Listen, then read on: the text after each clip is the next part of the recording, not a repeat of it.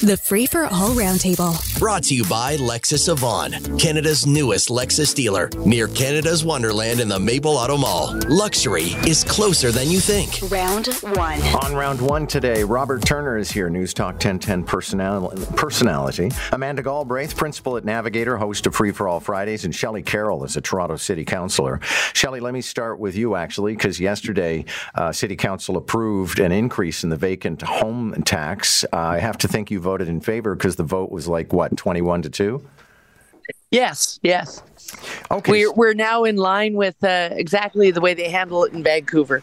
Okay, and uh, I, I see that the uh, staff memo said that the income would go down from this. I presume that's because you think it's actually not just a revenue generator; it's going to convince people to rent out their homes and their houses, their condos.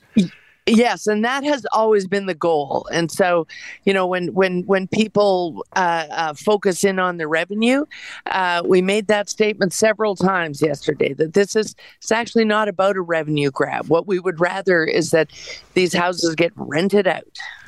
Okay, Amanda Galbraith, uh, we've kind of been around the horn on this a few times in terms of the philosophy of a vacant home tax, but now it has been tripled. Your thoughts? Is Amanda there? Are we? Uh, do we have a failure to communicate? Okay, Robert Turner, take it away.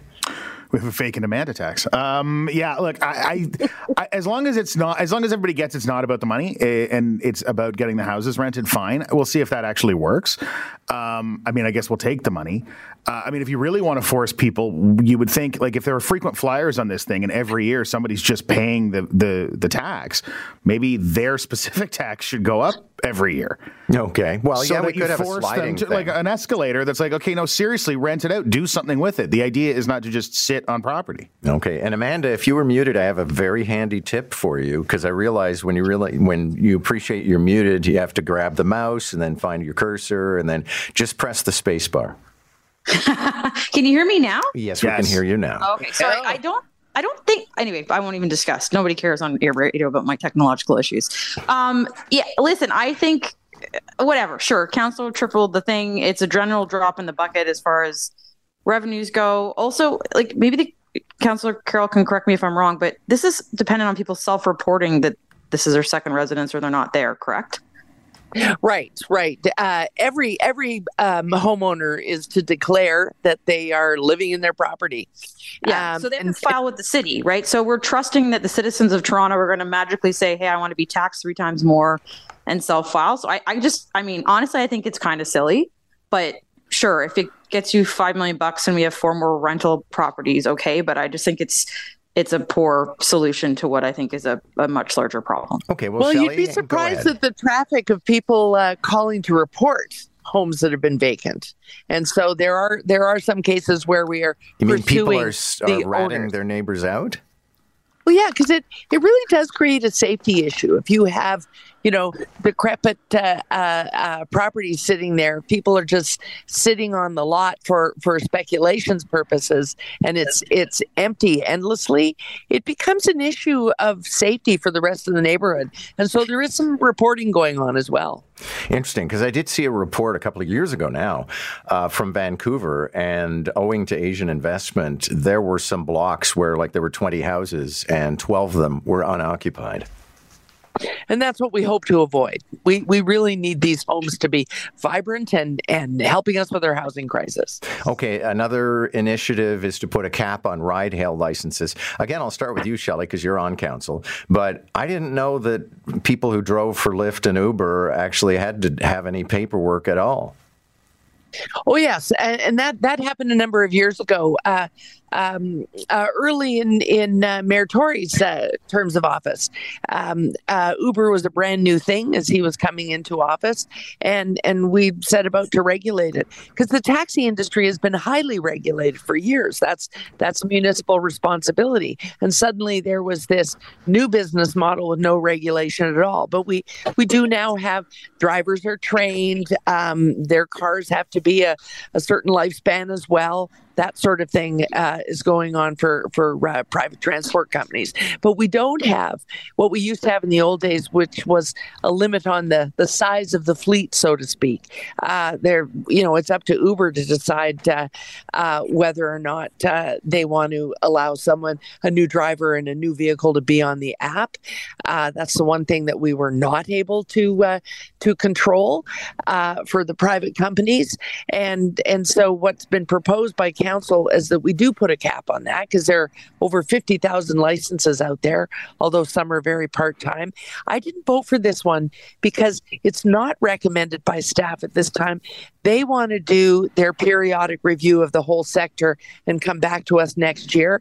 And I, I always like to go with staff's advice on this because they regularly meet with all of the business models within this sector and work out uh, a balanced approach.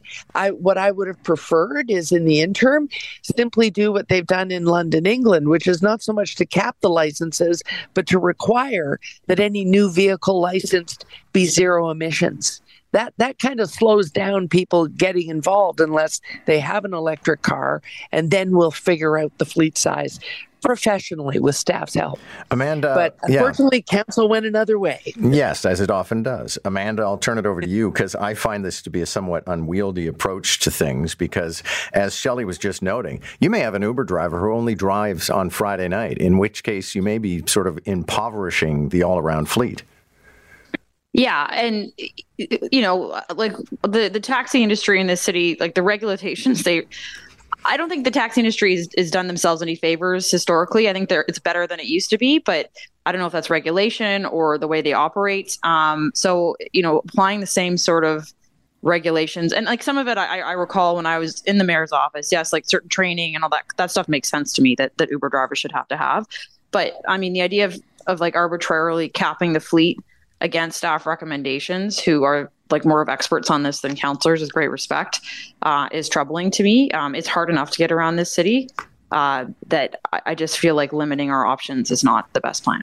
It's just going to drive prices up and it, they're not cabs. I mean they're not the, the whole idea is somebody's using their personal car to drive people around some of the time. It's not the same thing. It doesn't make sense to do this uh, let's move on to people getting themselves into trouble over the conflict in the Middle East. MPP Jama has apologized after uh, an unfortunate tweet. I don't know if it's genuine, but we don't have to be mind readers. Plus, that pilot at Air Canada is no longer a pilot at Air Canada.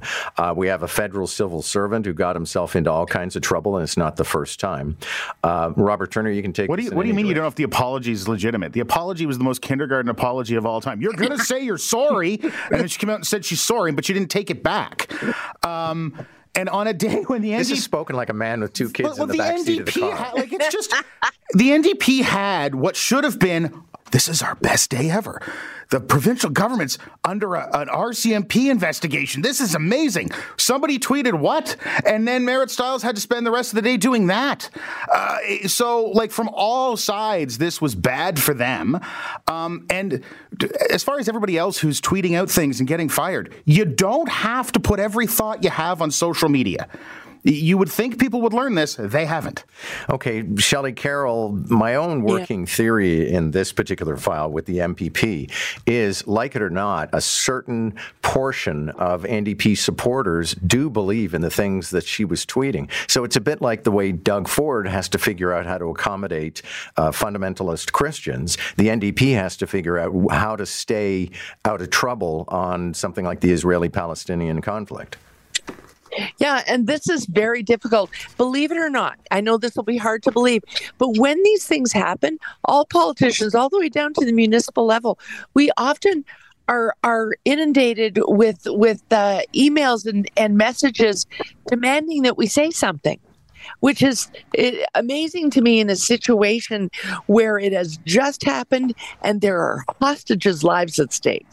But still, the calls and emails come in saying, you have to say something. You have to post something. And and and so you're you you're you're at pains to to say no. It's important that we wait and just leave this to the people who are getting foreign policy briefings. I'm not. Uh, but uh, uh, she may have been bowing to pressure. Uh, certainly, she would have pressure from her own family. But I think you you really have to wait and make sure that you're as a group, as a party, you should decide what your your uh, your messaging will be, and and then stick to it so that you're not creating problems. Yeah, Amanda Shelley mentions an interesting phenomenon which I've been tracking ever since Saturday. And yesterday, actually, I was talking to a podcaster who does a completely apolitical podcast, but she was under pressure from her business manager to take some sort of a position, and that seems to be where we've arrived. That you must say something, otherwise you're a hypocrite.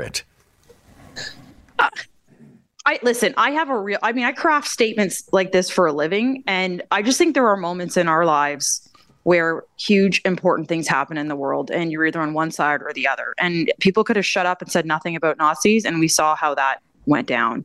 Um, they are beheading babies and uh, brutally there's videos of young women being dragged through the streets with their pants covered in blood because they've been sexually assaulted repeatedly the idea that we are hemming and hawing over talking points to me is disgusting. And I just I don't have a lot of patience for it. I don't have a lot of patience for for politicians who you know like have half apologies um, i think it's i think it's awful and i think rightfully um, they should be criticized for it uh, so you know history will judge people and i think they'll judge them harshly based on how they they behave over the last week okay but where are you like if one of your clients calls you and they're not a politician and they say do i need to put out a statement to be on the right side of this do you tell them to be quiet or do you write a statement for them um, I tell them uh, either I said, "What's like? What's your what's the conviction of your company or your CEO? Like, what do you think?" And then if they say this is this, I will tell them, like, like I, this is a tough one for me. I'll be honest because I have a real strong personal belief on this, and I, I support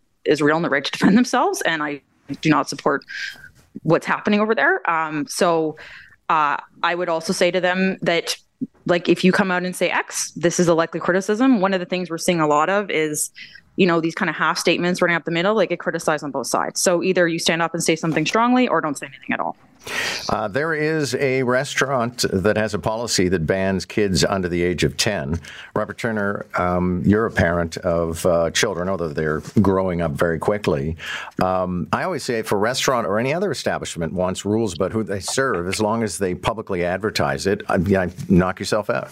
Well, yeah, I mean, like I, I, get there. This may technically be a discrimination thing, and you may not be allowed to actually say you can't bring kids in, but then just don't have high chairs and stuff, right? Like, don't have menus you can color on. There are ways you can send the message that we don't want kids here. Um, so, like for me, when I go, I, I would just like to go somewhere other than Boston Pizza. I like Boston Pizza, but I've just about had enough. But it's the only place the kids want to go, so I kind of want to leave them at home and go there. But I looked up this restaurant, and I think they have a $39 curry. So I'm out. I'm back to Boston Pizza. All right. Thank you all. Good to have you. Amanda Galbraith, Robert Turner, and Shelley Carroll.